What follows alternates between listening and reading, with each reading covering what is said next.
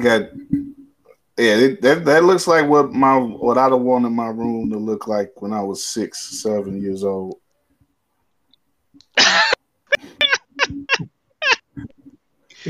Yeah, behind me. I would have if I I would have I would have just yeah.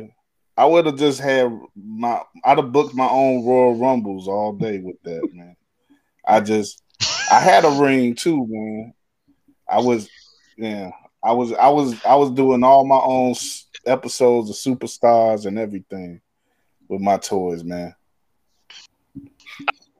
Every from the eighties, every kid was you are not alone with that, man. Yeah, definitely, definitely. We yeah, we all we all eighties babies, man, and, and and we still around, man. This is another episode of Monday Night Memes. Yeah, I got my as always got my man Drew down with he's down in the lower third this time because of our guest. I guess jump beat him into the into the room. Uh, he's pretty excited to be on as always. And we're we're excited to have him on. Of course, is is the one and only Dedrian Cologne, who, you know, social media savant, you. you know, uh, graphics, graphics uh, genius, and everything. He he made the made the imagery that you see on this show uh, and everything, and so many other shows for, for war and and el- and elsewhere, you know. So uh, definitely has been a great supporter and everything of our movement for a while, and um. You know, I, I've, I've, I've we've done this, you know, several times before where I've just sometimes I've just done I've just gone live with before this show. I established this show. I just would go on live at times on Mondays with Dedrian and, and talk wrestling because that's a, a shared passion of ours, and we have a lot of discussions about it. You know, us and and the minds will often be involved in it too. But uh, this this I was I was thinking about. You know, when I was going to bring Dedrian on this show to talk wrestling, and I think this past weekend was a good time to do that coming off of this past weekend because Friday was a particularly interesting day with wrestling. They it, it sort of it was a day that evoked back the memories of the what was the Monday Night Wars in the nineties has now become, you know, the Friday Night Wars, you know, at, at least You know, this is yeah, this was sort of like the, the jumping off of that that happened uh, last Friday. So we'll we're gonna talk about that in a little bit, leading up to seven o'clock and our second guest of the day, which will be uh, the the legendary Cheryl Ray Stout of W B Z. Uh, she's gonna help us complete our talk on the Chicago Sky, which I'm gonna get into in a minute here, as well as uh you know jump into. We're probably gonna do a little bit on every major Chicago sports team, uh, you know, uh, sort of like say, sort of the traditional uh, C S C talk there. You know, are we buying or selling these these teams here in Chicago? One thing that I kind of noticed was a lot of, you know, there seemed to be, uh, you know, at least under the surface, a lot of, uh, uh, you know, head coaching talk, firing talk, possibly in Chicago right now. I'm gonna, you know, get the details with that later, but, but uh, you know, off, off, no, off the jump though, you know, this is a, a pretty victorious Monday here in the city. You know, you usually can't say that because the Bears and they, you know, they they messed up again oh. yesterday, of course, against the Packers. But you know, as as as difficult as that was, and as difficult as, you know, I was mad that. The Sky game, personally, I was mad that the Sky game wasn't on Channel seven, and it was on E S P N. And you know, through some through some personal situations, I had to scramble to just simply see the game Sunday because you know, like to to to paraphrase Bernie Mac, you know, some of y'all budgets is messed up too, you know, or, or the fact that the game was on at the end of the, the Bears game, man, like. Right, that too. That the the overlapping. I mean, part of that was why I didn't. Part, part of that was why I didn't. I didn't go anywhere yesterday because you know I've been. I got credentials for the Bears home games, and you know I wanted to be credentialed for the Sky. I couldn't lock that down, so instead of you know, making the instead of trying to make the choice of what would I try to do or whatever, I just stayed home and, and watched everything.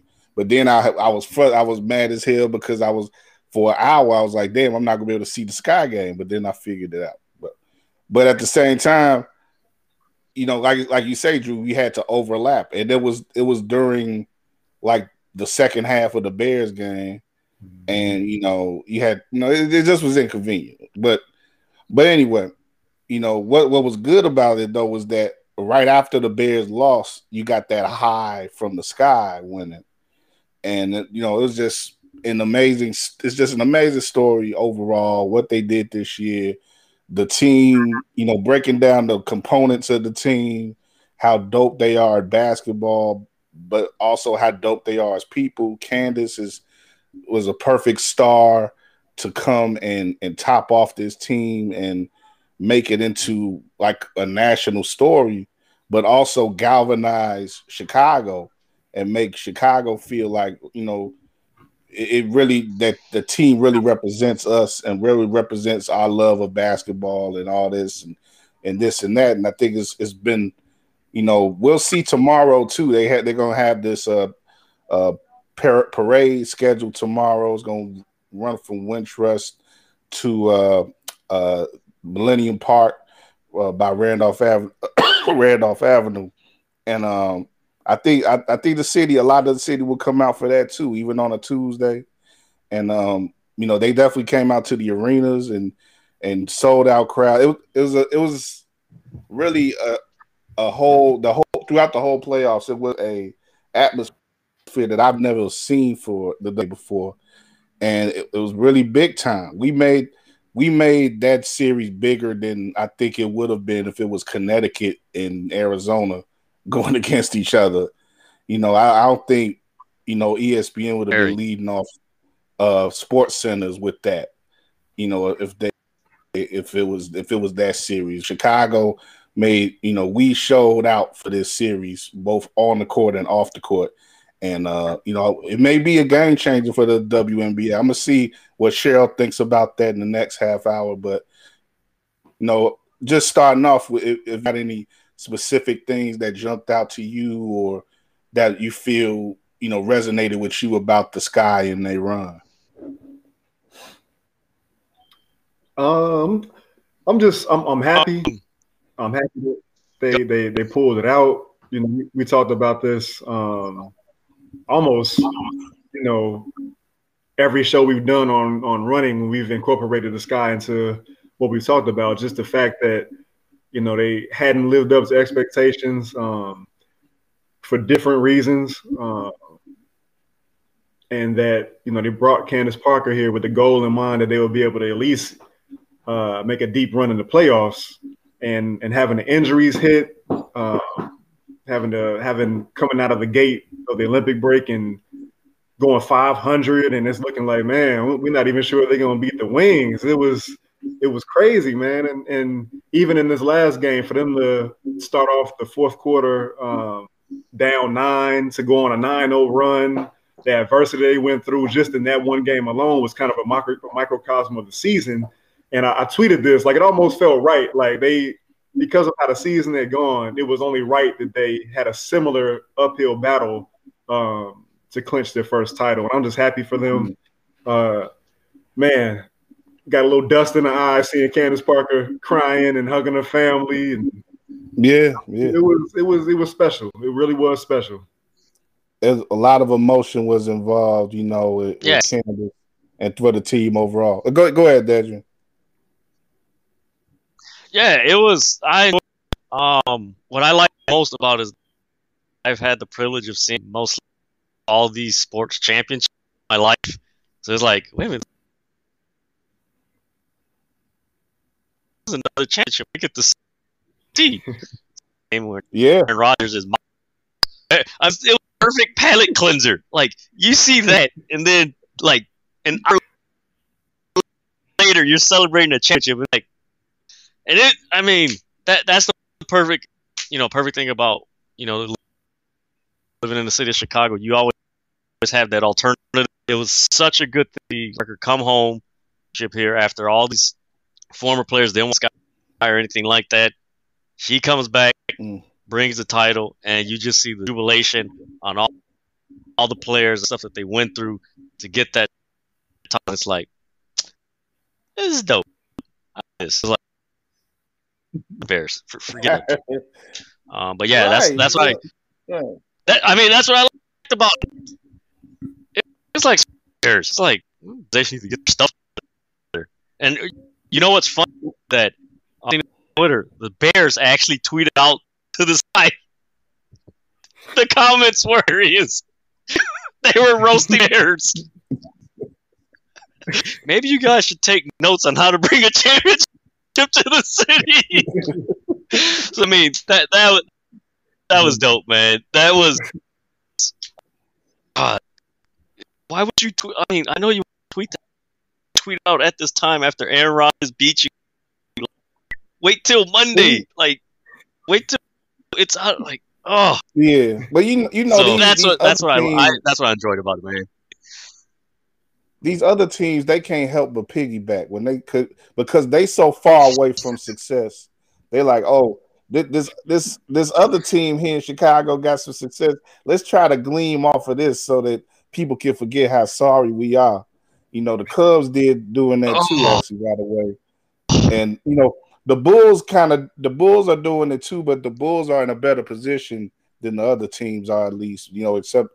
You know, like, like on one on, on one side you got, you know, the Bulls, the and the Sox. You could you could still be positive of overall, even though they disappointed in the postseason. And you got the Sky, who are now a reigning champion.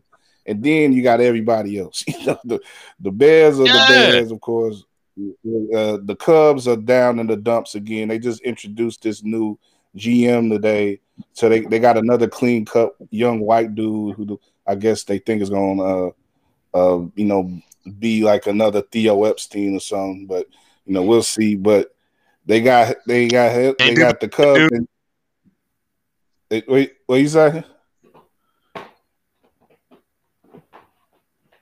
So you got the, the you got the Cubs. You got the Hawks. You know who are you know they didn't got off to a bad start too. You know. Uh, Yeah, you know, not looking too too hot coming out the pipe in the N H L season. So, you know, I, I, these you got to fall in line, man. You either gonna be out here, you know, if, if you ain't winning, there's options. Like like like the, like Dedrian says, man. You know, Chicago gonna find a winner one way or another. You know, they, you know somebody put up uh they uh, they put up a tweet yesterday. It was like uh.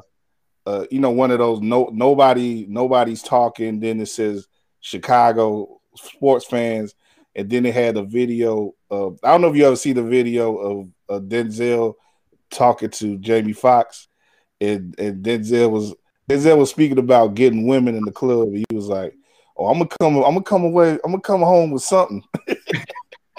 And, was, and the context was that the, the context was, was that it's, it's funny, but that, like seeing Denzel oh. talk like that is so funny.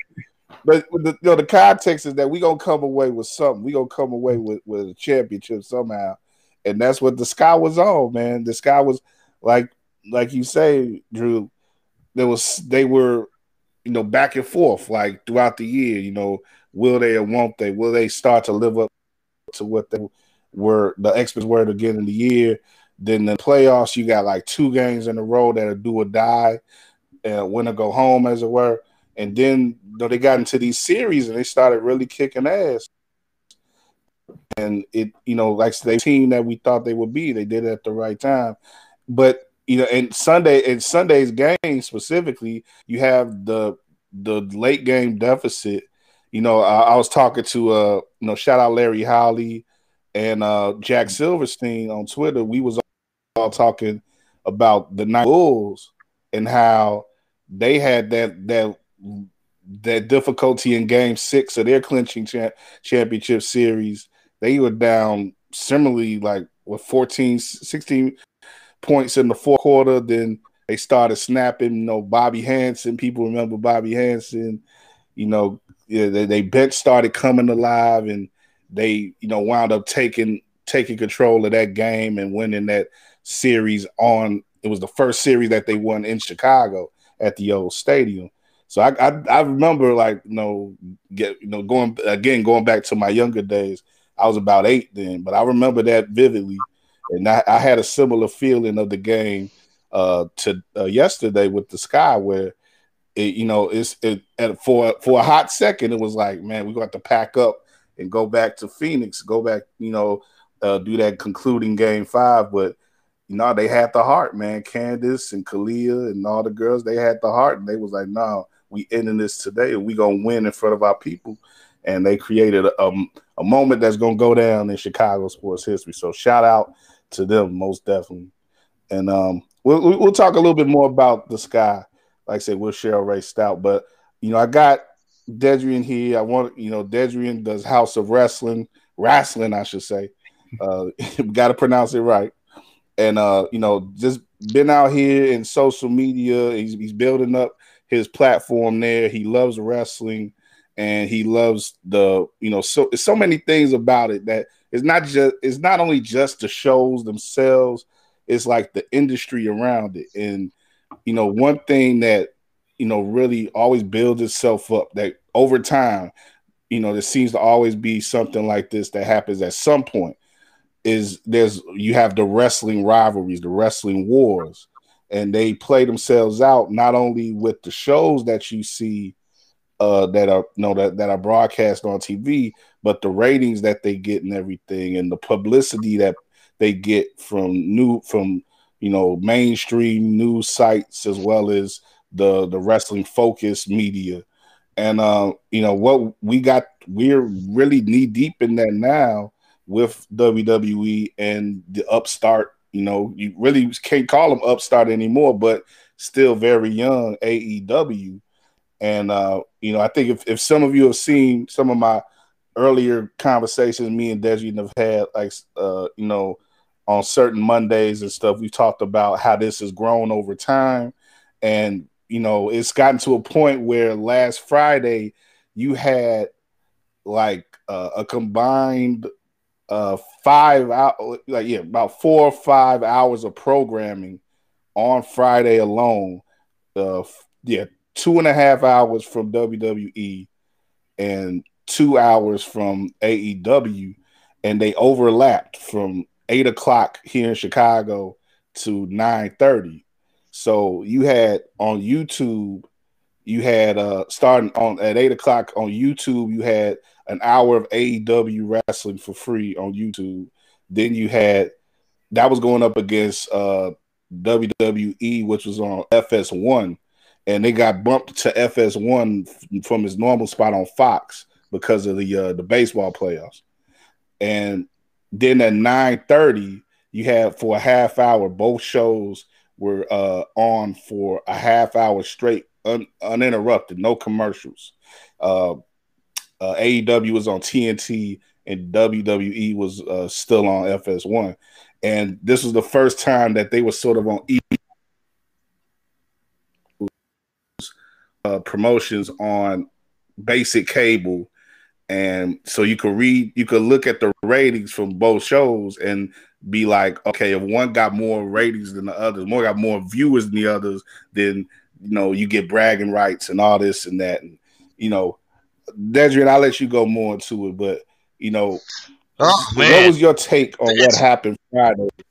And you know, from from both a creative standpoint and from the rating standpoint, it's sort of a mixed bag where you had, you know, in some cases W W E looked a little better because they t they tend to skew older the viewers for uh, for W W E, and and and they usually get more overall viewers. Uh, you know, and they and that's what they did this Friday. But A E W gets more of the key demographic, which they call it, which is between eighteen yeah. to forty-nine. That's that's the viewers who you know uh, people want to market to. Uh, you know, commercial people who buy commercial time and stuff, companies and stuff.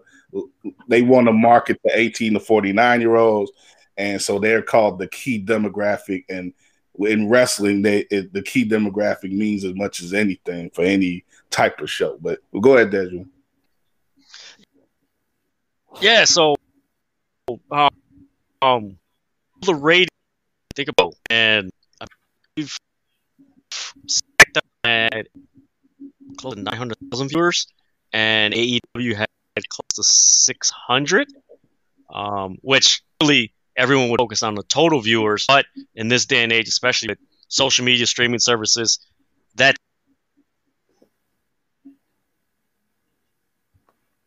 part of it. It's not the whole. Um, I believe Raw and high. It was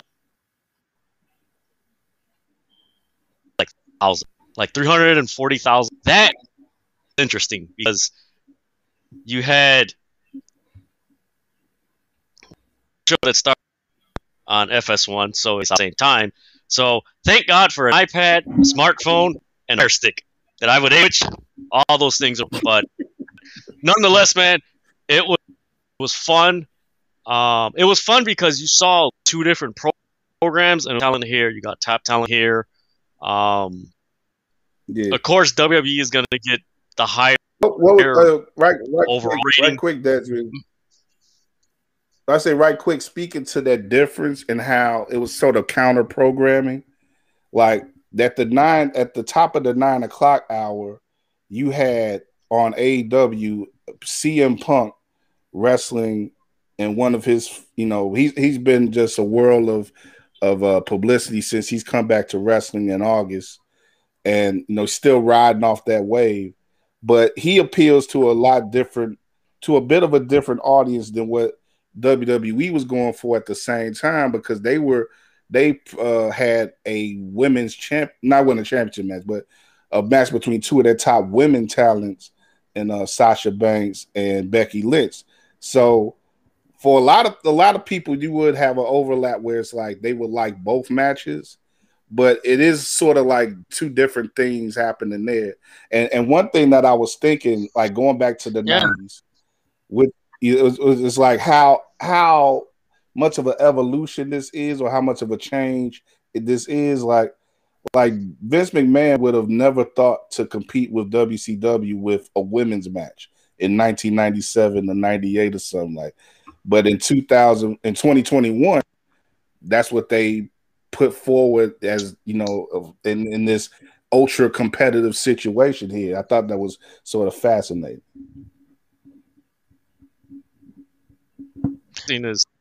So that match kind of like tapped into the hour, and then it went straight into their track. And as happening, A E W went into the Ruby Soho, the Bunny match. What I think is yeah, yeah. that Ruby Soho Bunny actually had a higher demographic rating than Roman Reigns and Lesnar. Yeah, mm. and I know wait, what? And I, I had a little wait a minute, no way, and yeah, they had uh demographic, and I'm just. And it's crazy. Now, for me, I love the numbers with wrestling and stuff like that because, let's say, social media consultant, I deal with analytics and numbers, whether it's Facebook, YouTube, Twitter, you know, engagement and stuff like that. So, yeah, I have no problem with wrestling fans. Oh, I hate numbers. Well, is it the rating? Is it the viewers? Like, you know, it's shut up. Because if you have a numbers mean money, that's like, it's stupid. Like, maybe I'm not trying to vent, but it's just stupid. Some wrestling fans complain, oh, I hate the numbers. Then stop doing the damn podcast then. You want to get paid. Numbers make money. Um, oh man, it was, man, Kyle, it was so much fun. Uh, I, because normally they tear pages because, you know, trying to run a venue, you know, two days out the week, you know, two venues is kind of tough. You, it's a lot of, um, but man, the match of all shows, and it was on YouTube. It was yeah, Brian or Brian Danielson. I mean, my God, Brian did, that yeah. match was oh yeah, it was. It, that's that's crazy. The, the, the greatest match of the whole night was entirely on YouTube. It wasn't on network T V. It wasn't on cable. It was on YouTube, and that that kind of shows again another shift in the priorities, and that's something that it seems like Tony Khan is willing to bring more so than Vince McMahon and W W E is, where, you know, it's more of a accessibility to different kinds of of, audi- of the audience yeah. in different ways, instead of trying to shepherd all of them to this one particular network or whatever. That, you know, yeah, uh, you know, A E W is more about the fans having things their way, the way that they want to have it, in a more modern way. For instance, a lot of people get on A E W and wrestling and Dark Elevation, and what a lot of people don't know is that W W E Main Event is actually on Hulu, and YouTube has YouTube. I mean, you already on your phone, yeah. you know, yeah. whatever device, so it's accessible. And what, what's another crazy thing? If you really look that, at YouTube. You know, say another crazy thing too is that YouTube is such is so prominent in other areas of the world, and W W E takes advantage yeah. of that, like in, in India, in China, well, not China, uh, India, but Japan and stuff, like areas like that. They get mad views from those areas of the world where they have more of an of a foothold in the viewership than A E W. A E W is more strictly an American phenomenon for, at the moment. Yeah, and the numbers internationally for A E W is really, really picking up. Um, the Minoru Suzuki match, and it started the total view. This is just YouTube, because actually uh, A E W did a smart thing. It was simulcast on their Facebook page, their Twitter, and YouTube. So, so it was on all three sh- uh, platform. Total viewership on, on YouTube was sixty. eight thousand. Once it, maybe halfway through the bump up to like, I think it was like in ten minutes, it bumped up from sixty-eight thousand to eighty-eight thousand. By the end of the match, it's sixty-eight thousand ninety-two. Just that match alone. So you had in a, in a span mm. of thirty minutes, thirty thousand viewer in. And you know, a lot of people, I don't care what, whether it's A E W or just, you know, you guys and your platform. I mean, YouTube is the new model syndication. It's no W B Z station. That's a new, you know, YouTube is a new station and everything. It's smart. Anybody can watch it in any language, in any country, and grows your viewers and stuff like that. So when you want them to come and content, boom, there you go. So I mean, it was it was a smart move by A E W, mm. a nice counter, because SmackDown extra like two for an hour. You have two hours. Why are you like that? Like like you have a bad time trying to look three hours on Monday. Like why? Are you, why? Why? W W E. Oh, don't do it. And outside of the listener, everything kind of the same. You had Two Minute Women, which that's a whole nother show we can talk about, Kyle, which, like, okay, you have, and each match is going two minutes. Really? Yeah. Yeah, all right, whatever. You treat, you treat um, it like yeah, killer, man, it, you it, it, it was a good Friday. Yeah. And, again, on yeah. the other side, you got Rubio and Buddy going about five, eight, ten minutes. So it's like, mm, yeah, but I mean, it was a good show, show yeah, for A E W against, yeah. yeah, yeah, good show by yeah. A E W. Uh, probably the first. Um, I put it out. You know, I won't be surprised in the next two and we're working together. Um, that that's just my my inclination. Because I still go back to when Jericho was on Colt's podcast on the W W E Network talking about A E W handedly.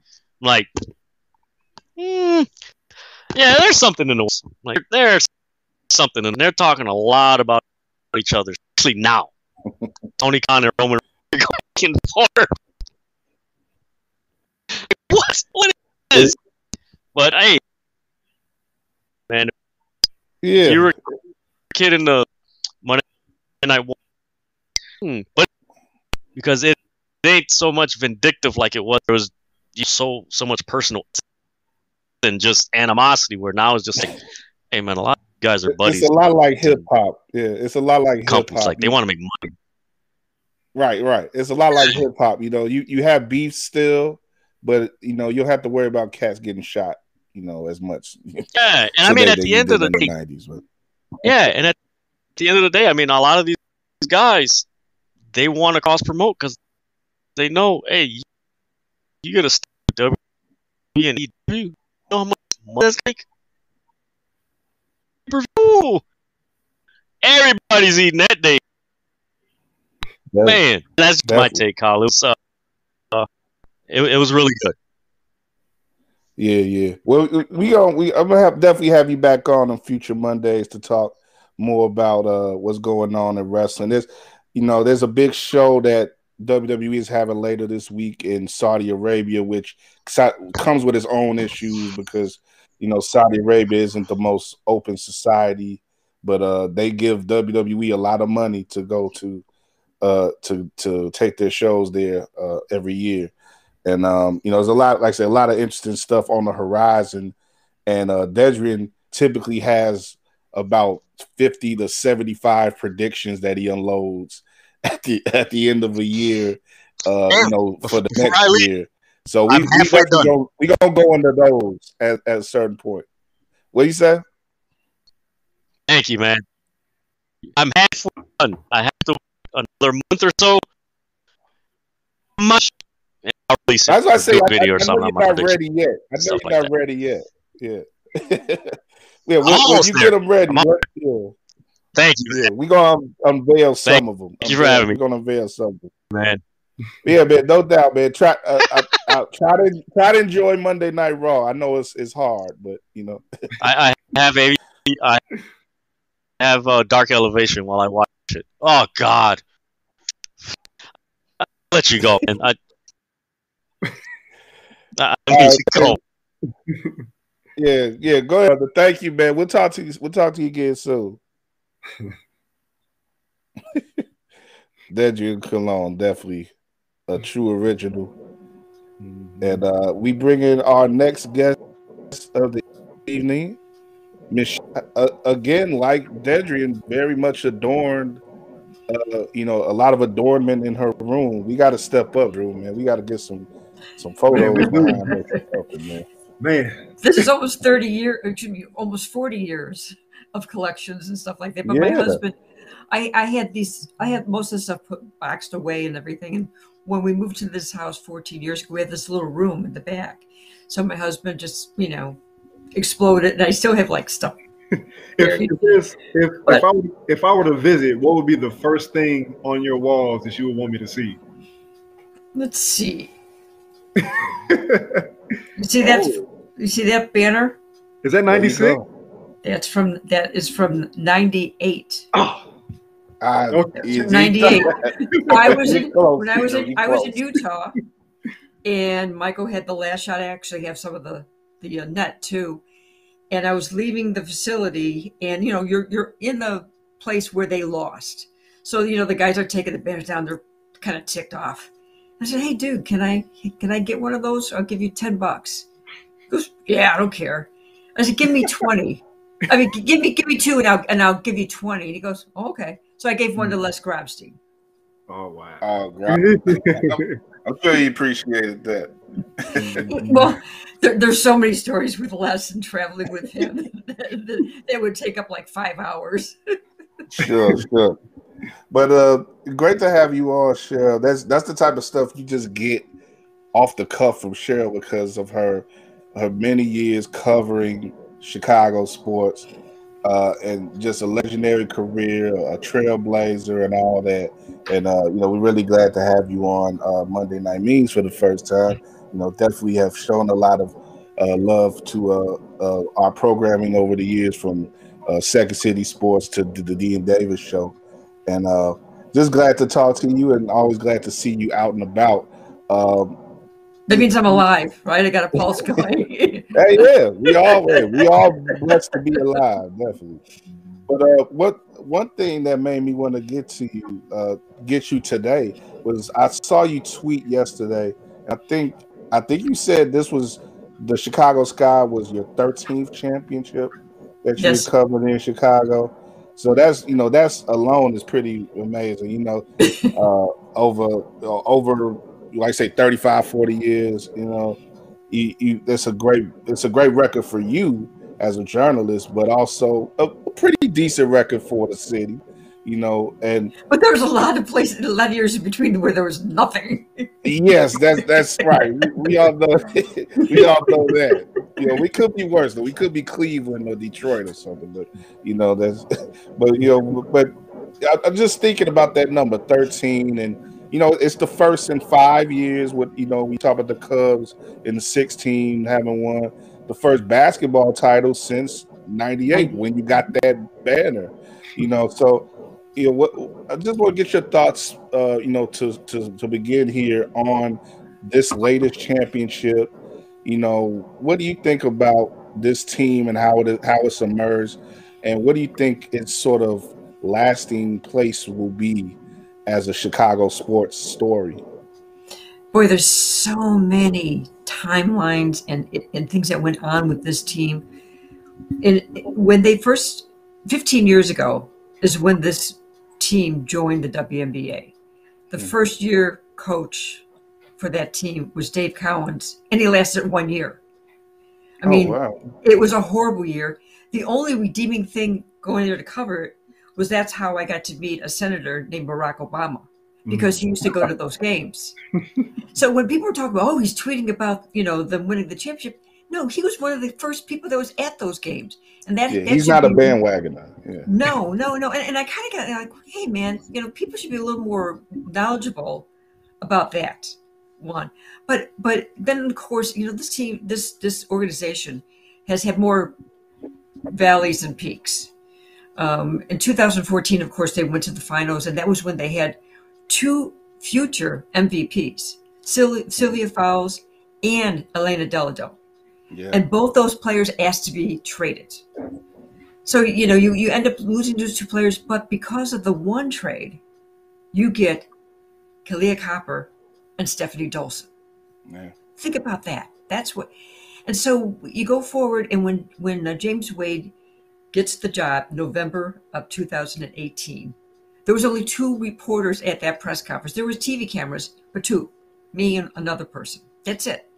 Yeah. Covering this person taking James Wade, becoming the head coach, and also the uh, the general manager of the of the Sky.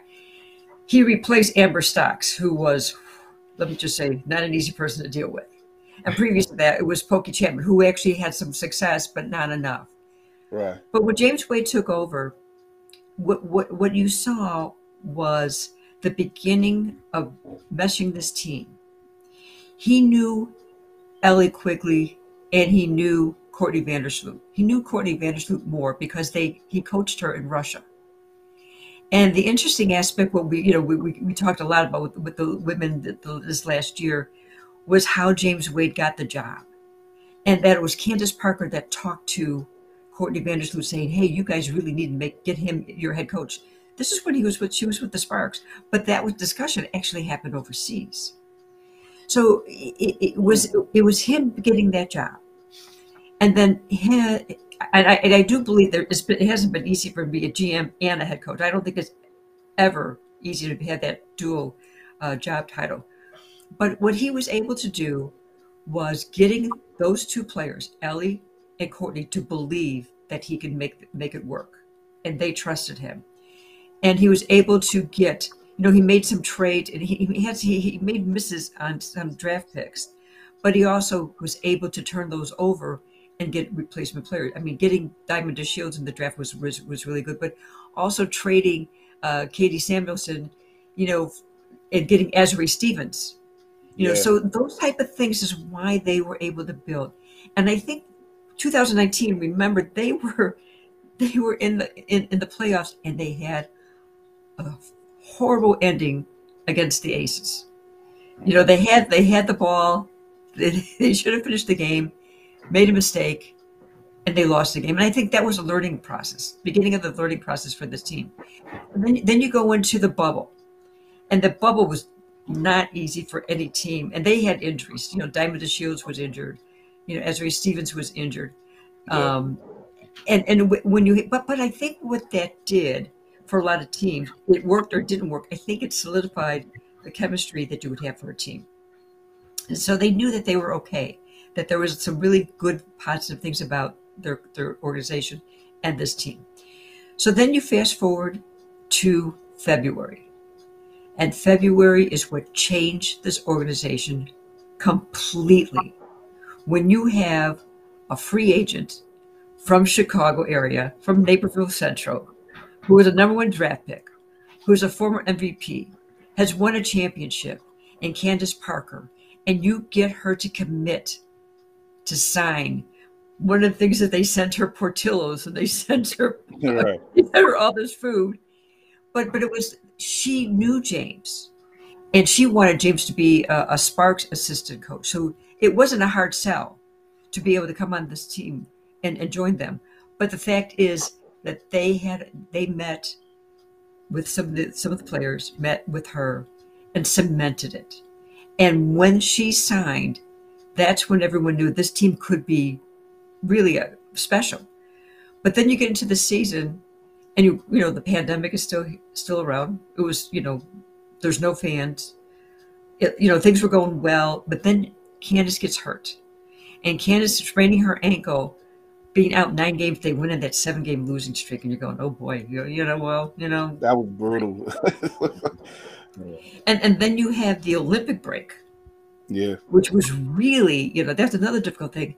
They come back, and all of a sudden things start gelling. And then you start playing it, and then they stumbled at the end. They finished at sixteen and sixteen, and you're going, okay, but they got in the playoffs. And the one thing that, you know, learning now is, you, if you have the talent and things go right for you, just get in, just get in. Yeah. And I really believe in. And I asked James Wade about this after the first game. I go, how much is a single game elimination help your team mentally for the next state? I mean, how, you know, because it's like everything matters. It's not like a series. And he said it did. And and the women said yes, yesterday that both those games, those first games being single elimination, really helped them hone. And they got healthy. Azure Stevens was healthy. You know, Diamond DeShields had her health. Candace Parker was healthy. Yeah. Allie Quigley missed time. She was healthy. So that, that all mattered. But then we saw something that we had seen somewhat last year. And then at the All-Star game, when she represented the Sky, Kahleah Copper took that leap. She became a star. Her athleticism, her ability in, in transition basketball is just un, unbelievably sound. And so you have her, and, and, and the thing is, because Candace Parker made her believe in herself, counseled her all the time, talked to her, mentored her, and got her to a point where she believed anything is possible. And that that's hard to do when you're young, and and, and you know, you, you you weren't getting that type of a play previously to this year. So you have that, and then you have this this run where they beat the best defensive team and the best team in the league in, in, in Connecticut, and then you play Phoenix, and winning. And I and I and I believe if you taking game one mattered, taking game one took took it away from the Mercury. And yeah, they lost game two in overtime, but they could have won that game. That game was winnable. It wasn't as though that yeah. they, you know, they, that you know, it was a big loss. No, it was winnable. But what they did Friday night at a sold-out Wintrust Arena was insane. Insane.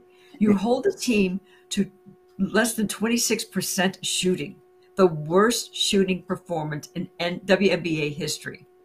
And you kicked their ass, right? They did. The place is crazy. You go into Sunday expecting things to be good. You don't know. You don't really know, because you, you're you're playing against one of the two of the three of the best players in the league.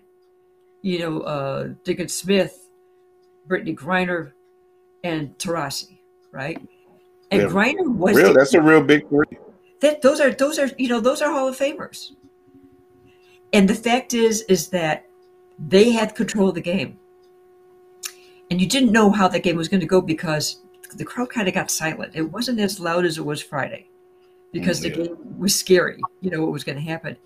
And what was interesting was watching, you know, yeah, you know, they they they had a fourteen-point lead in, in the second half, and then it was eleven points in the fourth quarter.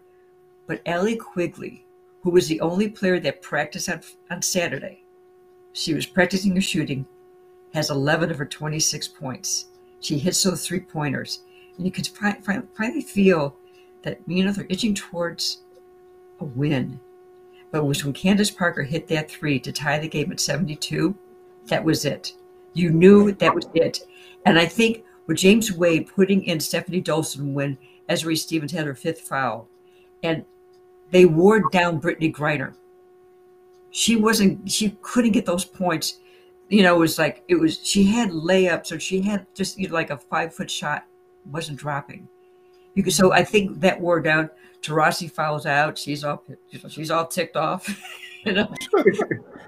but, but it was Parker, Quigley, Vandersloot, Dolson, you know, and Kahleah Copper winning, and the place exploded. It was, you know, I've, I've been in all these championships. This was unique. It was different. You're talking about a pandemic. You're talking about not having fans yeah. at the beginning of the year, a team that could hardly draw fans, having a packed house, filled with people with Chance the Rapper there, being very supportive. Patrick mm-hmm. Williams of the Bulls is there. Jesse Jackson is there. It was a celebration that this organization needed, and that the W N B A really needed it. Yeah, I, I want to get into a little bit of that. But, but Drew, yeah, go go and say uh, say what you want, Drew, right quick, and then we'll I was just, I was just gonna say you, you spoke about how kind of the uncertainty of that game and it being kind of quiet and un, and uneasy in there. I I, ha I had a tweet that I drafted where I, I I said that I'm getting vibes of the Bulls and Cavs in, in twenty fifteen when LeBron hit that that shot, that game win in the corner, and just kind of sapped the rest of the energy that the Bulls had for that series. I, I was going to send that off had they lost, but I'm so glad I didn't have to. I, I can go ahead and delete that. Um, but it, it definitely was, it was uneasy for sure. It definitely was uneasy um, times going into that fourth quarter. And like you said about Quigley coming on and Candace Parker hitting that big three, I want to say they scored twenty-seven of the forty-three points the, the teams had in the, in the second half. So they really, you know, Kahleah Copper got them. You could say she got them to that game, and then the veterans took over, yeah. um, which is really what you want to have happen. Yeah, and you know, I, and Candace Parker again, her leadership is, it can't be overstated. Her leadership and knowing what was really at stake, and mm. and and these players all had, they all had, except for Candace, but these other players had these different types of zigs and zags in their career. And so somebody like her who didn't, who knows what it's like to be at the mountaintop, was able to guide them and say, look, this is how it can be done. I trust you. You trust me. We'll get there. And I think with James, I think James Wade deserves a lot of credit for making a lot of the right calls. And, and, and he, he has a lot of one-on-one relationships with these players, you know, where some, some coaches are like, it just, they gloss over the whole team. There, there's something about the way he is with these players that they're very, very close. Courtney Vandersloot and him are very, very close. Yeah. And one of the things he's going to give her, and he didn't do it yet, and he probably has done since then, he was going to give her a mirror. He wants her to look at the mirror and say, "You, who you are, you are, you are great," and she should be able to say that because she doesn't, you know. And and, and so, you know, we have all these, and we put it in the context. This was a win that the organization needed. This was when individually all these pieces, all these players, all these coaches needed too, because it solidified that they are good, that they are better than good, that they're actually almost on the point of, you could say, great. Yeah.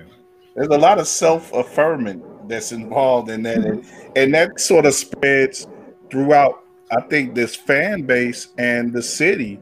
And you getting, you got into it a, a minute ago, this show, about how this this whole scene just sort of emerged. Like, you know, we've had a couple of, of uh, collaborators here, Chris Pennant, uh, James Kay. They've done a great job following uh, the team throughout the years, in recent years. And, and with them getting into that that nice building, that Wintrust Arena, you know, not having to hop around from Rosemont to U I C or whatever, they found a home there.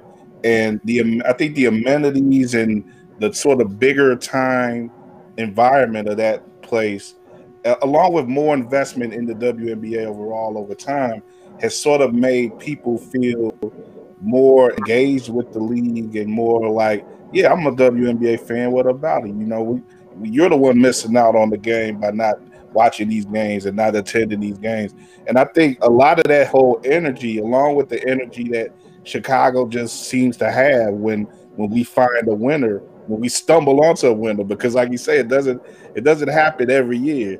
So when we stumble onto a winner, we just really get behind them. It just erupted into this whole in this whole uh, uh, you know, energy like a volcano, like from under the ground. That, you know, nobody saw this coming at the beginning of the summer, you know. But by the by the fall, we're we're celebrating this team more so than we're celebrating the Bears right now. That we're celebrating the Sox.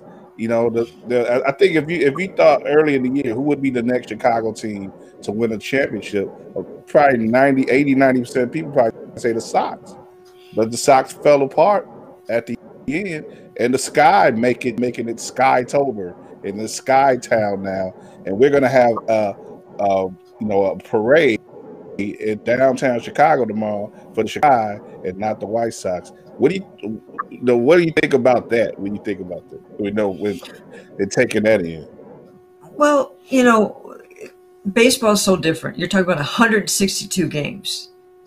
And then you get into the playoffs, and, and a lot of things can happen can happen there. Whereas this was different. You only played, you know, only played thirty-two games, and you had a break in between. And then you only, you know, and you have these single game eliminations, and then you're playing five, you know, a best of five, best of five.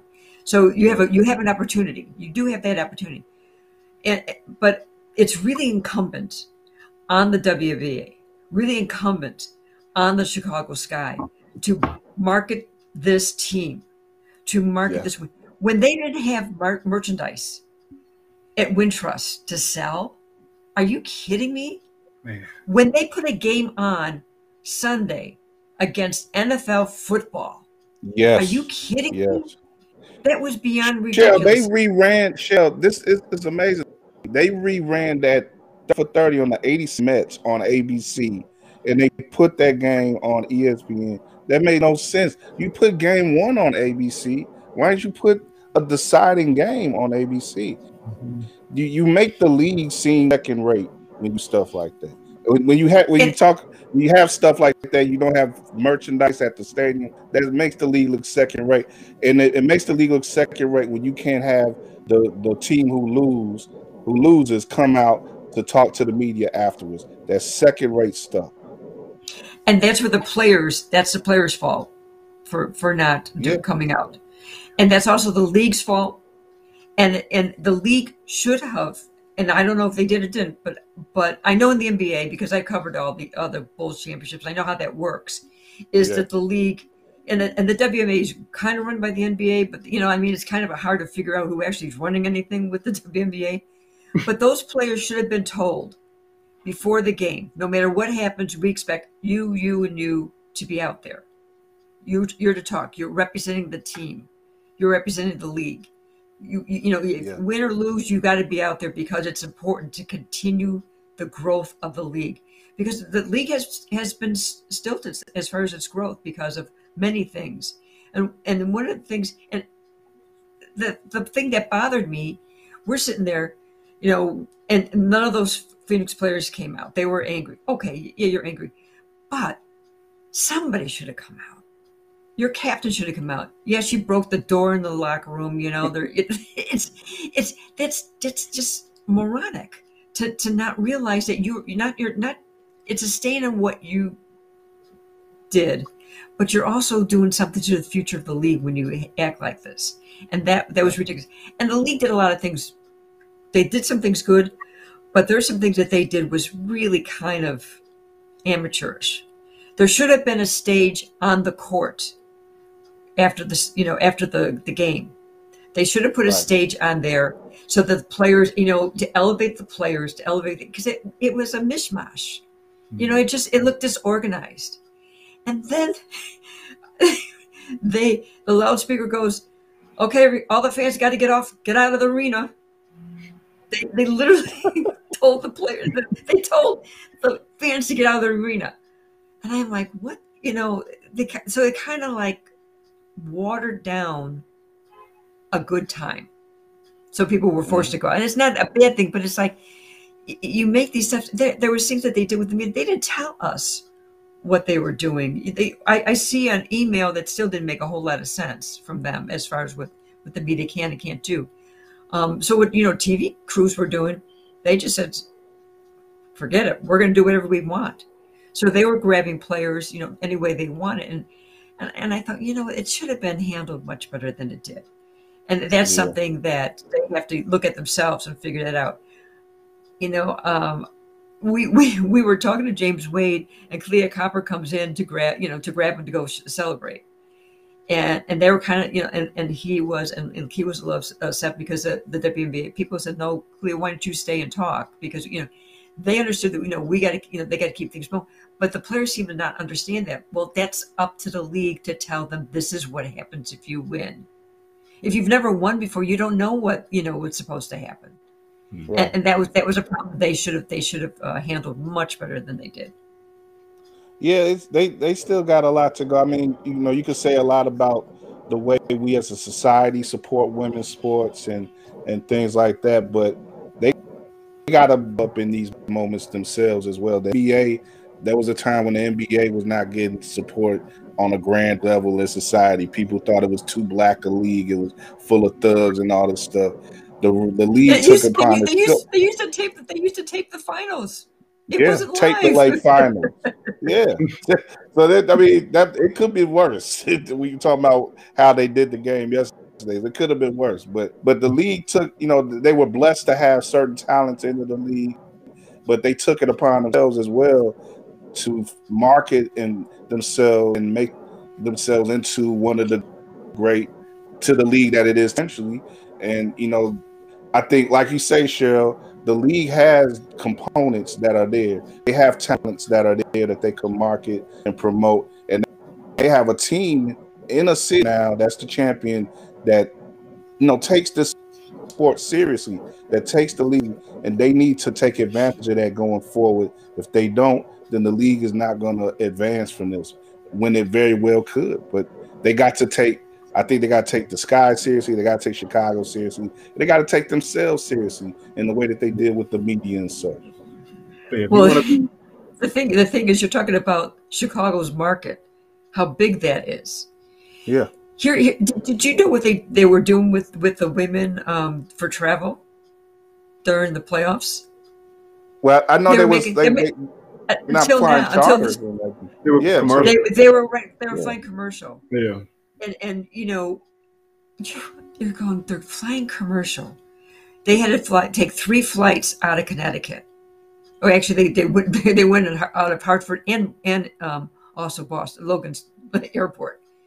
You had to have three flights for these women. And then, you know, because the coaches were complaining, they finally changed it. That's how Neanderthal some of the thinking mm-hmm. is for that league. And even though, right, right quick, right quick, Drew, right quick, Drew. Uh, I say, as, as low as it was yesterday, she has gone through a lot with yeah. her giving birth and stuff. And there was a right. they that was there has been reporting about how she had to get, uh, you know, help from her people in Russia who she played for, to to actually take a private plane so that she could be there on time to see her wife give birth. Uh, right after the, the last series against Las Vegas, where she clinched that, so she's been she has been dealing with some things. I don't know if that factored into her actions yesterday. I don't know. If, I don't probably not really an excuse there, but you know she you know like I say they they do the W N B A players to a woman have to deal with a lot of things that other professional athletes don't have to deal with, especially in the N B A. And this you know that stuff needs to be changed. Yeah, No, that's what I was going to say, Kyle. And then just to the to the fact that, you know, you talked about them kind of doing some things that are that are second rate. Like, if you want to be a first class league, um, you have to act like it first. You have to make people respect you. You have to get that respect from from, you know, uh, the rest of the country, or people who are still, for whatever reason, you know, they turn their noses up at women's sports, in particular the W N B A. For whatever reason, you have to, it starts with at the top. It starts at the top, yeah. And it kind of makes its way down. I can't tell you how many times I've seen on Twitter or just family family and friends who are like, man, I, I want some Chicago Sky merchandise, but I don't know where to find it. I think someone said there was stuff at um, Dick's Sporting Goods, but there wasn't any Kahleah Copper jerseys or Candace, Car- uh, Candace Parker jerseys available, which is – that's nuts. That's so much so much uh, revenue that's just, you know, not being – not being uh, taken, taken advantage of. I, I, I, I, I do wonder if it has to do with the supply chain issues, which, which you know, point. I mean, because most of where's that stuff made? Yeah. In China. That's a good yeah. point. So I, I kind of wonder if that, but, but with that said, from what I, I also, um, this is Fanatics, that they had the most sales of championship wear from the W N B A the last, uh, the last twenty, the last what, twelve, thirteen hours. Ever, wow! Ever wow. for a champion. That's not so it surprising. Says an awful lot. Yeah, mm-hmm. yeah. yeah that's not you surprising. Know, these are, these are things that are all fixable.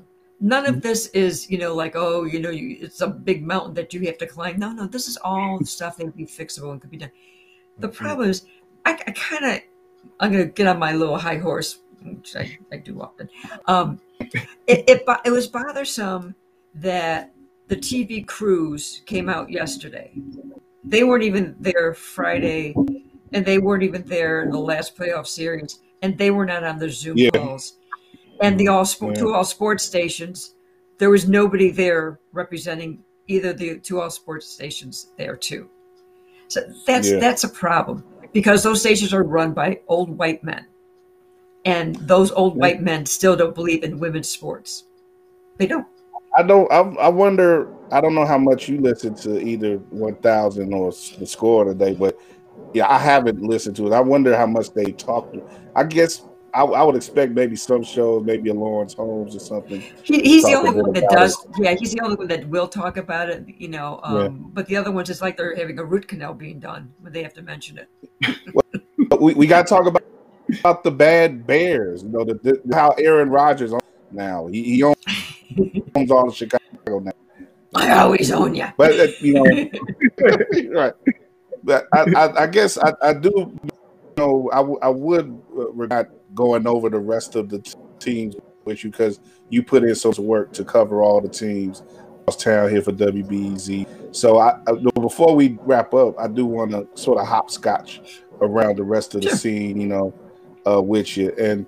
And let's start off, of course, with those Bears. You know, I've seen you up at, uh, you know, up at the press box in Soldier Field this year, and and you know, I know uh, you worry about the, the temperature there.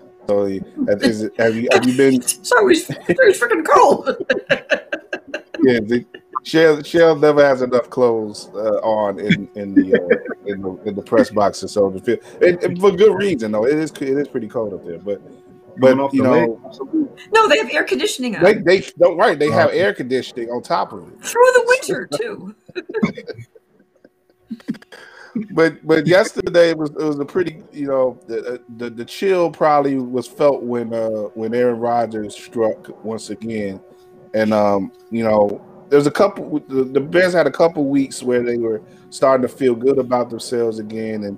You know, I was worried about this entering this week where it's like the Packers always find a way to party poop on the Bears, and they sort of did that again this week. Do you think it was a, a permanent setback for the Bears in this loss, or is it just another, you know, another run-in with the Packers? Same old, same old. Well, just imagine next week they're playing Tom Brady and the Tampa Bay Buccaneers. What do you think? Yeah.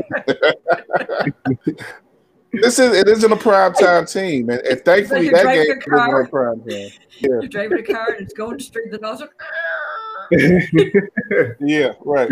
No, the whole you car know, just busts out at once. Yeah, we're seeing the growing pain pains of Justin Fields, and and that yeah. should be expected. And and you may not like the decision that they were starting Andy Dalton, but there there was a reason why, and and and we're going to see it. But and I do like that Justin's now he's got the job. Okay, so you're going to have to go through that, you know, the, the, the whole season with him, but you hope, you hope that he learns quickly, and I think he can. You hope that he doesn't get killed, because I think he can with that offensive line. Behind that line, you know, yes, yeah. But what the, the, the one thing I did like, I have liked in these last three games, is Bill Lazor calling the plays. And I do like that they've, they're util, utilizing their running backs. You know, you see a, another rookie. This is their third starting running back that's, you know, that, that was able to, you know, do great. something. Khalil Herbert. Yeah, I mean, yeah. The, kid, the kid is, he's, you know, you're taking the sixth round and you're able to be a starter. I mean, think about that, how, how great that is. Um, and, and I think that uh, Bill Lazor has come up with some real good ideas as far as how to use, you know, an extra tight end, or ec- like Alex Barr's an extra offensive lineman as, as a tight end, you know, when, when you need the blocking there. But the thing is, Justin Fields has got to learn is how to go down. He's also got to learn the, the progressions that, you know, he's got. It's, and that that and that doesn't come quickly right away. It will come. But I don't want him getting hurt in the process. That's the thing that concerns me more. I think he's a smart kid. I think he's got a great arm. I think he's got a lot of moxie, and he's got a lot of confidence. And I like how calm he is. He's a calm yeah. player. You don't usually see that with young quarterbacks. Usually it's like they're, you know, they have some sort of A D H D. He doesn't. You know? There's a calmness about him, and that's what you like. But um, the, and, and the defense. You know, if it wasn't for Jaylon Johnson, you, you look at that secondary and you go, eesh, can anybody tackle in the safety position? I don't mm-hmm. think so. It, yeah, I'm, what's up with Eddie Jackson? You know, he's bad enough he's playing the way he's playing on the field. Now he wants to, to get smart with uh, Lance Briggs online too. It's like, come on, man. You you haven't yeah, earned that. that right yet. You know? Yeah. You know, sometimes – it's great when you extend a player. Sometimes it's not. And I yeah. think it's not at this point. You know, we can almost say that, you know, unless he has an epiphany and, and then all of a sudden you see him, you know, start tackling people like he's supposed to. Right now, he's not playing good at all. And and you know what? If I'm if I'm Matt Nagy, I would think of starting somebody in place of him. I would start Deion Bush. You got to send a message at some point. You got to. Well, you know, and Gibson's not, you know, he, he's not, you get up and down with him. But I think Eddie That's Jackson right. really, I think Eddie Jackson really has to have a lesson. And and not starting him would probably do it, but I don't think they will. I just, I just think you got to do something in, in that vein. I wonder if, if, if how, if, if it'll be any different if like a Deion Bush was a little more healthier. Like Deion is, you're not, you know, it's not a big talent. Uh, you know, uh, increase there, but I think he works harder than what we've seen from some of the guys who have, who have been starting in, in that safety position. But yeah, you, you're right, Cheryl. Like they, but again, it goes back to the way that they tend to some of these positions in the off season. You you leave these holes blatantly, sort of in the, in the defensive backfield, on the offensive line, and then you wonder why you have trouble. Uh, containing certain offenses and doing things to do on on on your offense, such as uh, you know, running the ball consistently or protecting your golden young quarterback. You know, when you don't tend to these things, when you don't put money into the areas of the team, you know, you you you're setting yourself back. And that's the problem. You know, their salary cap management is god awful, and you know. You and you, they did restructure Robert Quinn's contracts to give them some more. Yeah, that was a like good move. Three million dollars relief, which you know, obviously you're gonna you're gonna need that because you're gonna have to start picking up somebody for some of these replacements. I mean, the fact is that when you have to go, you have to rely on a thirty-nine year old. Uh, he's been a great player in his career. The fly fishing. yeah. I, you know, yeah. I mean, that's. That's kind of saying that's an indictment on poor management when it came to filling that roster out and not retaining players. You know, Charles Leno wasn't the greatest left tackle, but he'd be, you know, he would be a better component on this team than not. He's available. Um, yeah. Yeah. I mean, so mm-hmm. they, they, these are some, there's some, there's some, and, and, and you, like you said, you, you got to protect your quarterback, and they, and they're not, you know, in, in the way they should. And this is something that we have to figure out what's going to happen. You know, you got to go through the whole season to see how this all plays out. But will this finally be the nail in the coffin of Ryan Pace as general manager? That's going to be the key, because this this is where it really is showing through uh, the mistakes he's made. Besides, yeah, you know, wonder, he dropped a quarterback. Some do, people, do you feel some like people have said that the, the him doing make a move like deferring money with Quinn sort of signals that he may be in a better position than we'd like, because, you know, you, you're making decisions about the future that, you know, you, you really shouldn't be making if you if you were like in your last year or something, you know. Right, or just, or just the fact that they were able to draft Justin Fields. You know? Yeah, that's it, it, just, Justin Fields was you're doing Justin Fields because you made the mistake on Mitchell Trubisky. You really have to look at it that way. Hmm. You know, and, and then that, then, that's probably as much about Nagy keeps the job than anything. Like, here, we giving you the guy. You do if you mess but, but up. No, no, no. He, no it, it was John Fox. John Fox was the head coach when they drafted Mitchell Trubisky. And no, I mean, I mean, I mean, I'm, I'm talking about uh, this. Uh, yeah, I know oh, that. I'm, with, I'm talking with, about with right, right, right. Uh, Justin Fields. Yeah, with Fields. Yeah. But but do you do you guys think it's a package package deal in the sense that if you let one go, you need to let both of those guys go and just start a new? That's how if I would you do it. if you if you if you get rid of the G M, you have to get rid of the coach too, yeah. because they made they've made that mistake in the past. Yes. You know, when they had Lovie Smith and, and Ryan Pace, you know, they made that mistake in the past, mm-hmm. and then you know you you know the, this organization has got a lot on its plate, and I live in I live in an area where the uh, new you know new arena is going to be. It's going to be very right. interesting. So they want to have a. That ownership needs to have a product that will be able to transition into a new stadium in a few years. They really Cheryl, my, my worry about that, and you know, I'm I'm pro moving out of Soldier Field. I'm not so pro moving out of the city, but you know, I'm I'm I'm I'm under I understand them doing that. But my whole worry is that eventually they'll do that. And, you know, those first three or four years or ten years, maybe even, it'll be all hunky-dory. Everybody will be excited. We'll have, we'll finally have a modern stadium and this and that. But they'll still be the same team that, they, that they've been this year and that they've been for thirty years now. And then eventually it's, it won't matter.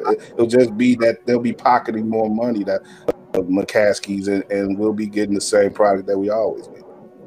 I, I differ with you on this. This is just my theory. You know, we all have theories at this point. My theory is whoever's going to help finance the team. That, oh, the, oh that, ownership? Okay. Uh, finance, yeah. I'm sorry, finance the stadium. There's going to be some other money involved with that. Yeah. So we have that to wait and see. That may be needed. Right. And, yeah. and because in order for them to, to have this whole transaction, you're going to need some more money. And they have money, but not that big money. Like a Jerry Jones, right. or you know, or somebody like that, because so, they, they haven't owned their stadium. so exactly, exactly. And and there's a lot to that. There would be naming rights that they could never get because you know the Soldier Field is, is leased. Right. So there's a lot of things that they could make money off of. But I do believe in order to have that initial drop in the bucket of, you know, four billion dollars or more, um, you're going to need somebody else, and that so, other. party is going to want a piece of the team. So I, I do believe at some point you're going to have a, a change in the ownership or or the percentages, because remember there's there, the McCaskies are not the only ones that own the team too. There are two yes, other partners in there, right. Andy that's McKenna right. and Pat Ryan. Mm. So, you know, don't forget to factor those in too. You're right, I'm just kind right. of spinning it back to the end of that game. And, and I know there's a lot more season to go, you know, regardless of our expectations for this team. But I just really want to know what was going through Pace's mind, Phillips's mind, the, the McCaskey's mind when they heard Aaron Rodgers say what he said. Like, obvi- obviously, he's been sticking it to us for a long time. It might have been one of them who gave him the double bird in the in the crowd. Right. for, for him to, for him to say it, for him to say it, it, it's it's different. It's different now. It's different now. Like I said, he's he's been doing this to us for a long time. But when you hear him, you know, stick out his chest and say, I own you guys, and I've always owned you guys, and I'll continue to own you guys. I just wonder how that stuck in their craw and, and what that, when we get to the end of the season, how that will affect how they view Pace, how they view Nag, how they view Nagy, and, and what will happen moving forward. I see ninety-eight-year-old Virginia McCaskey going into her son's office and saying, I'm pissed off. She got some fire in her, don't she? She, she. Oh, she does. They, they, she does. There's some stories that come out about her. Have you have you interviewed her one on one? I haven't interviewed her. I've talked with her. Um, the funniest story about that is when they were making her available for the hundredth anniversary. You know, and I asked if I could do an interview with her, and they said, "Oh no, you can't. They only let the T V people do it." I said, "Okay, fine." They said, "You want to do George?" Okay. So I did. I did a forty-five minute interview with George McCaskey. So you know, okay. I didn't get. I, I didn't get her, but I, I was able to get mine a lot more information out of George than maybe somebody else because B E Z gave me the ability to to do a long interview. There you go. You you, you always make a way, Cheryl. You, you certainly make a way. Hey, at this point in my life, in my career, I don't give a rat's, you know what. It's like, I hear you. You can't, you I can't, you. you can't. I mean, it's. You can't survive as long as you've been a journalist and, and, and yeah, not feel any other way. Yeah, you know, I mean, I, the, the interesting thing right now is the, te the teams are becoming more and more difficult because they now have the power of denying media. They have the power yeah. to put things on Zoom call. They have the power to decide who you get to talk to, how long you get to talk to them, and if you get to talk to them. And that's going to be a problem for the media and the fans. Now, right, they're saying they don't care. But just imagine if you only get your information from the teams through their social media. Right. Part of our, part of our jobs as journalists, sports journalists, we're the consumer advocate for the fans. We mm. get the information that the fans really want to hear, not something that's been glossed over, you know, uh, made into a shiny object and making you believe everything's okay. It's up to the media, the working media, to be able to tell what's going on, not social media, right. but the working media to be able to say, this is, hey, this is going on. You should know yeah. this, you know, so, but we don't have the access. To that point, wasn't um, Jaylon Johnson the only player from the defense that was made available, and he ended up kind of skating out early? Yeah, that's that. I mean, but that's that's that's that that's a problem. Like like I mentioned with the Phoenix, you know, Mercury, they they got away with not talking. Um, mm-hmm. You don't have players available. Like sometimes you're after a game, you say, "Hey, we need to talk to so and so." Oh, they're already gone. You know that that's. And, and again, they like that. Why does Ryan Pace only talk before the season and after the season? Oh, yeah. I've never, I've, you know, I've been covering this team, you know, for a long, long time. And, you know, like his predecessor, Phil Emery. Now, you may not like Phil Emery, but, but let me give you this much about him. He was available anytime, all the time. He would come up to you on the sidelines of a practice, or if he saw you in the lunchroom at, you know, at Bourbonnais, and say, "Do you need anything?" You know, that's that's what a that's what a general manager should be doing. The only places Ryan Pace will go on is on their rights holders, you know, radio yeah. station, or or their social media. That's not putting the feet to the fire of somebody that's making these big decisions, and I think that's something that, you know, and and I and ever since. I started looking back at the reduction of, of availability before the pandemic. And it all started with Ryan Pace. Mm-hmm. We used, we, we, after, when we were down at Bourbonnais, uh, and I, I I cover the team at Platteville and stuff like that, but I want, I want to make it more of the recent past. When we yeah. were at Bourbonnais, we were able to talk to players as they came off the field from practice. You could go up to anybody. Oh, yeah. I I, we were there a couple years. Uh, Ian Davis. We were there a couple years at, at Bourbon Day. I mean, and, and yeah, the, you, you, what you say is very that with that accent. Yeah, now, now still, we can't do it. Huh. Yeah, yeah, yeah. It, it's it, uh, it and it changed right around that time when I got hired and everything, and and the team changed over again. And yeah, they, but one thing I, I will give I'll give credit to, and part of the reason that I've been able to get into the press box along with some other. I had a gentleman on a show with me who who's uh, work, working for a Spanish, no, a Polish language station.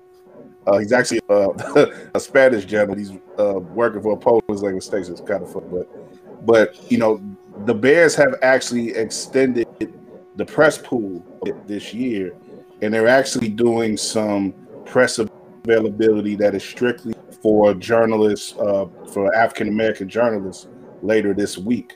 Uh, that I likely be a part of.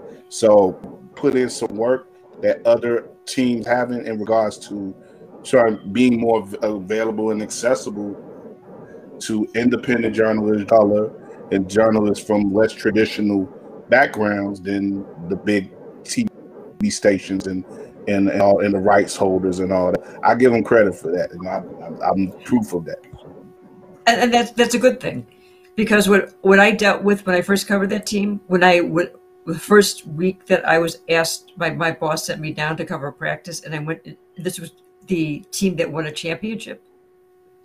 When I was denied, I would, went to walk into that locker room on a Wednesday, and those players circled around me and said things to me that you would never say to anybody, and did, did things to me, and I, and I was forced out and had to sit outside. So at least they, they're better than that, but they, they're starting to treat me pretty crappy now. So, I, you know, I'm, I'm having a real issue with them about that.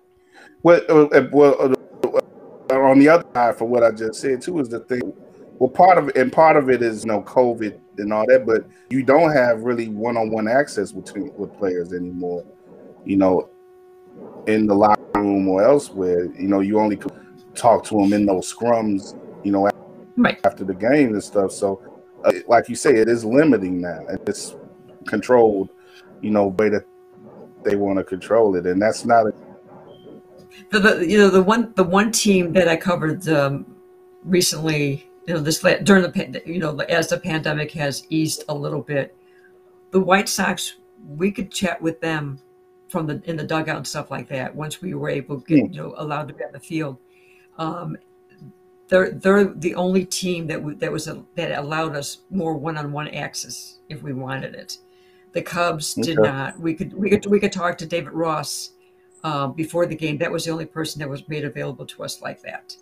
Uh, every they they started relaxing a, a, a teeny teeny bit at the end, but not much. So some of these teams got to understand, because I want to see now the Bears are different because they're going to sell out. But if they yeah. keep losing, that, that would change.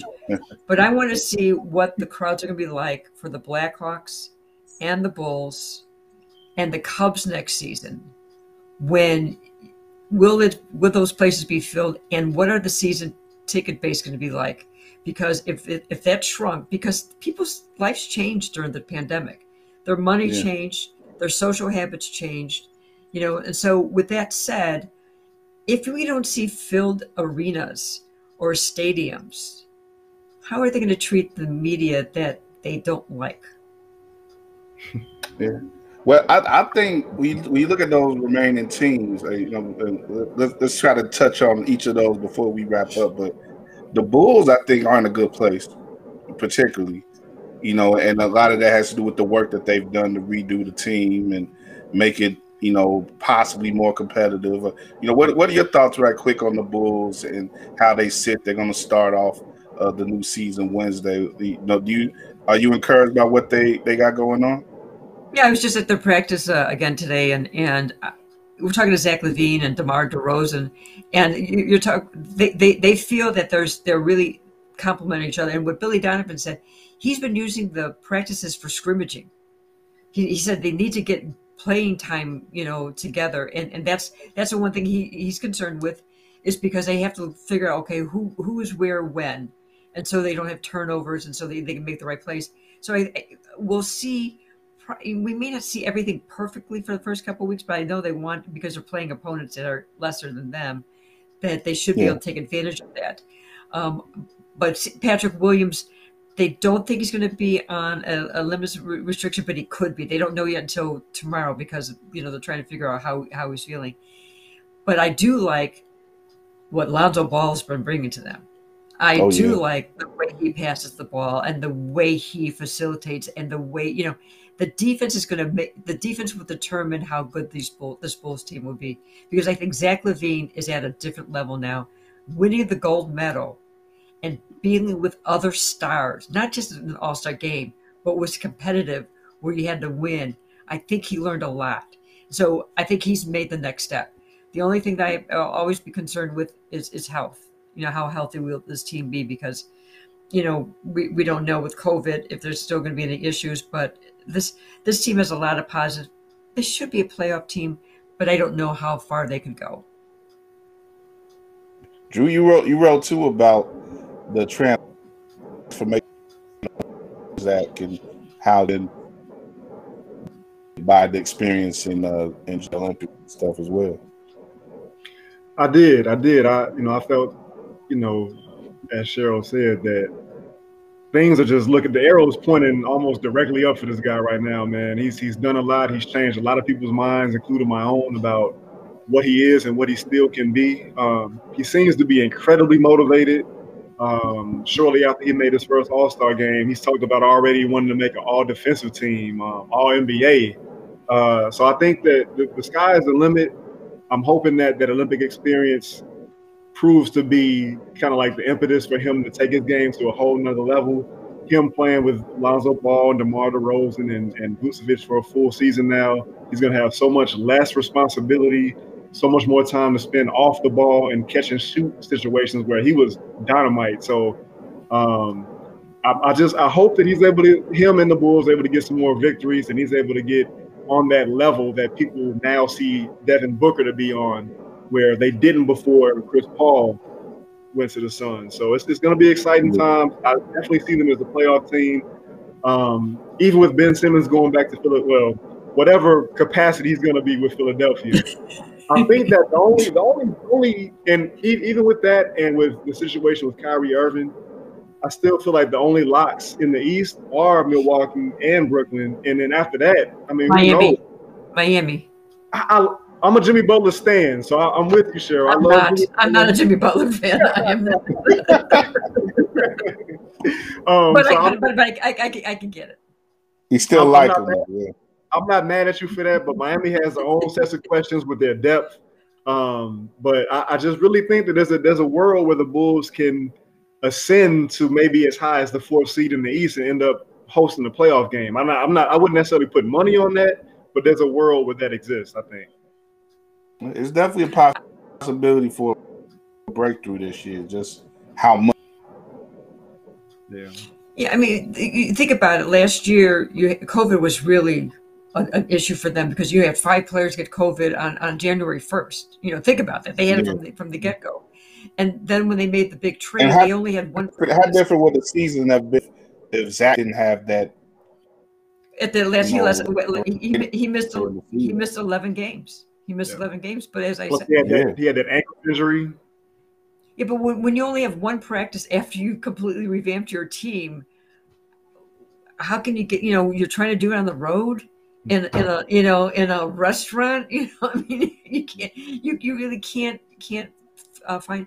So I, I kind of look at last year as kind of kind of like uh, Billy Donovan getting to know Zach LaVine and Patrick Williams and Kobe White. And that was it, because everyone else was gone until they, you know, then he, he got some of the new players. But I, but I, I'm getting, you know, we don't know. I, I think Billy Donovan's the right person at this time for this team. And there's something about him that these guys seem to take to. They they trust him. And I think that that's so important when you, when you could trust a, a head coach like that. Um, It, it's just a matter of, do they have enough talent when they go against the big teams? Because they're they're going to be playing small quite a bit. Vukovic, you know, when he's at, they're going to be they're going to be small out of their positions, except for center. Um, but but it, it's going to be interesting to see how they gel and, and how far they can go, because they could they could do pretty much good damage if if, if Lonzo Ball can shoot, which he hasn't been able to do in his right. short career. Mm-hmm. Don't forget about Al Russo. I think he's going to be like the unsung yeah. hero of this team.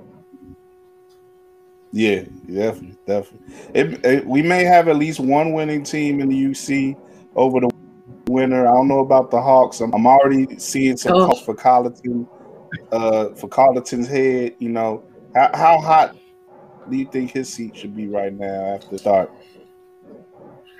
I, you know what, I they they, they move slowly when they, they they fire him, because you know that was this is Stan's pick for his for head coach.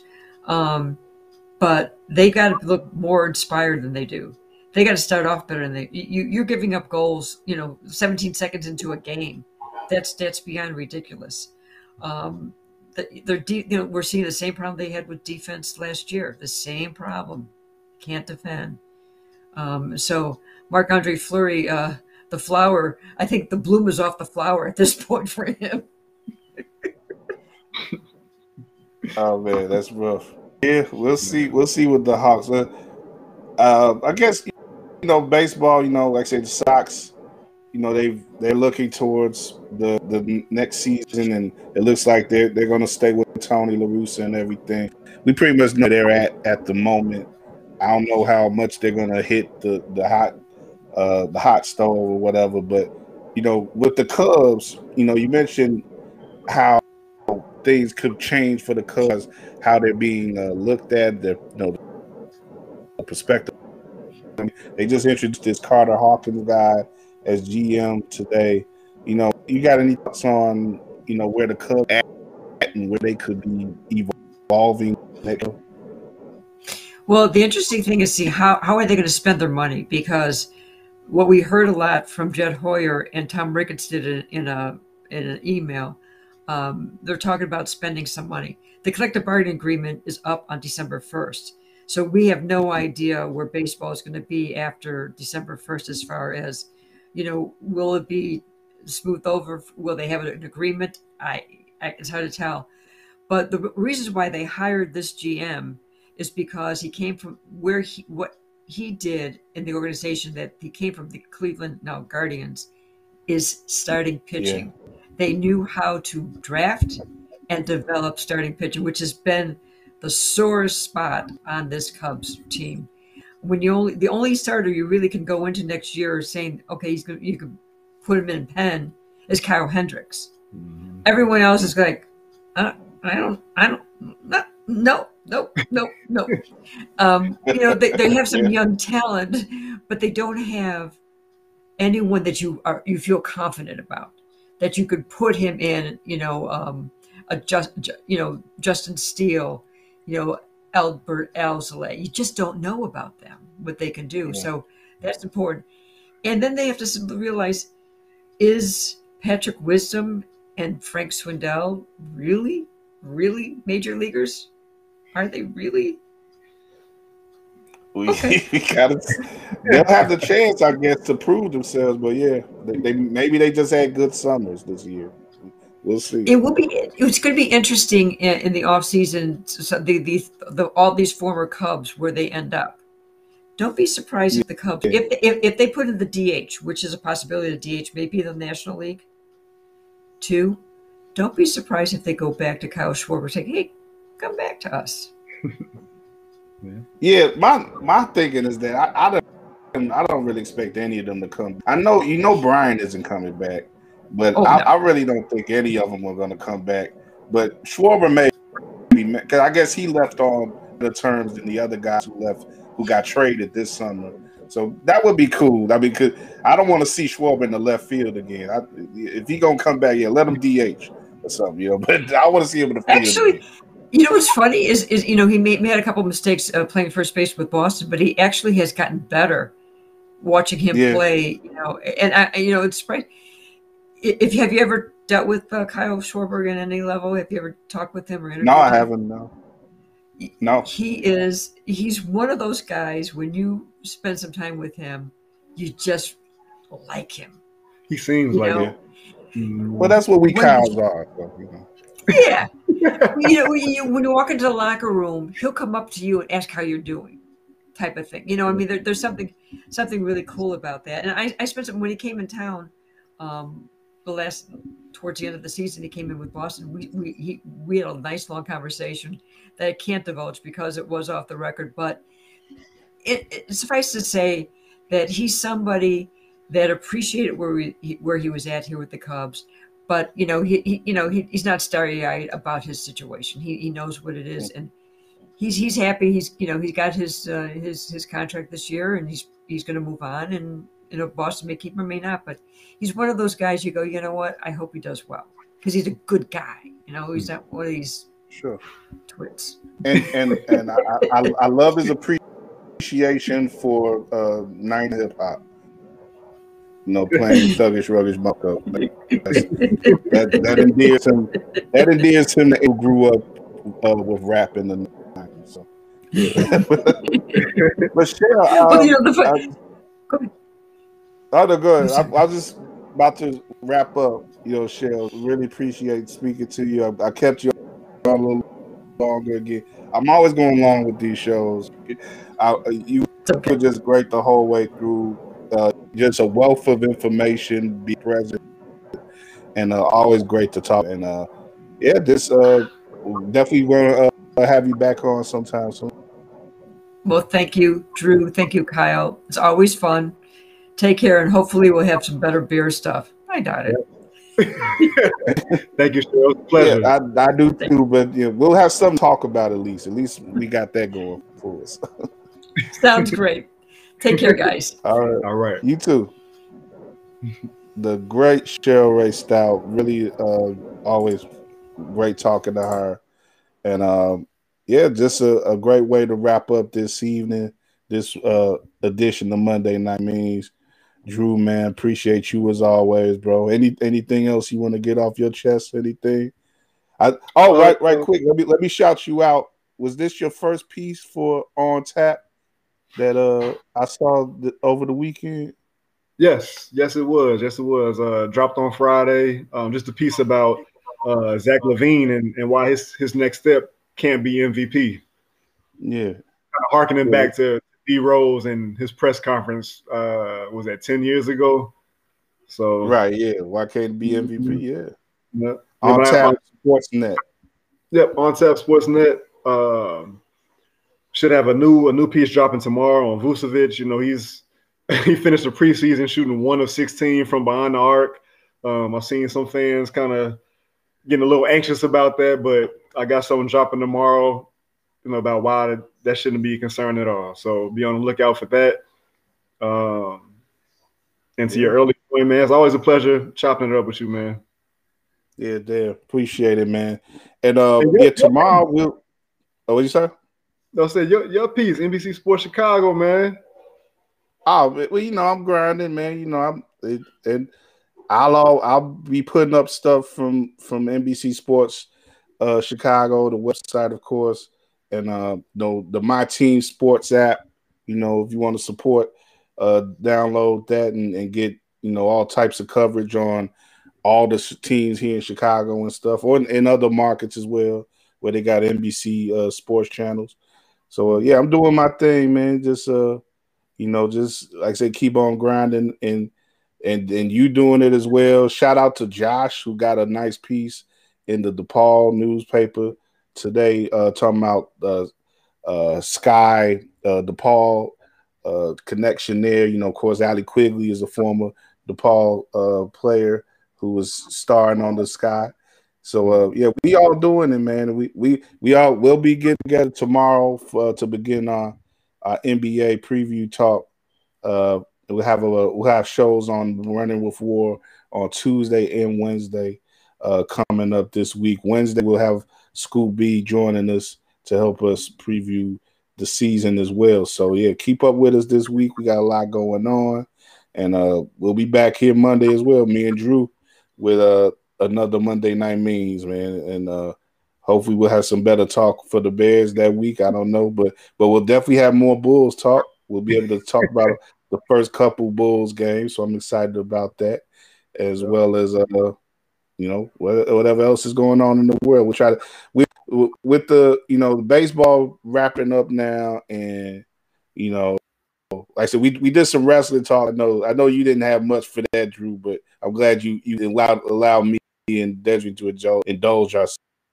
But you know, we'll probably step into some other things here and there. You know, if we had some more time, I might have gone into the verses with uh, Big Daddy Kane and, and K R S One. Did you see any of that?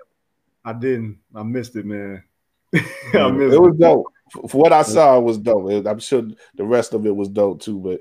You know, that's that's their real, real hip hop there. So, you know, I'm always for that, you know. Absolutely. Absolutely.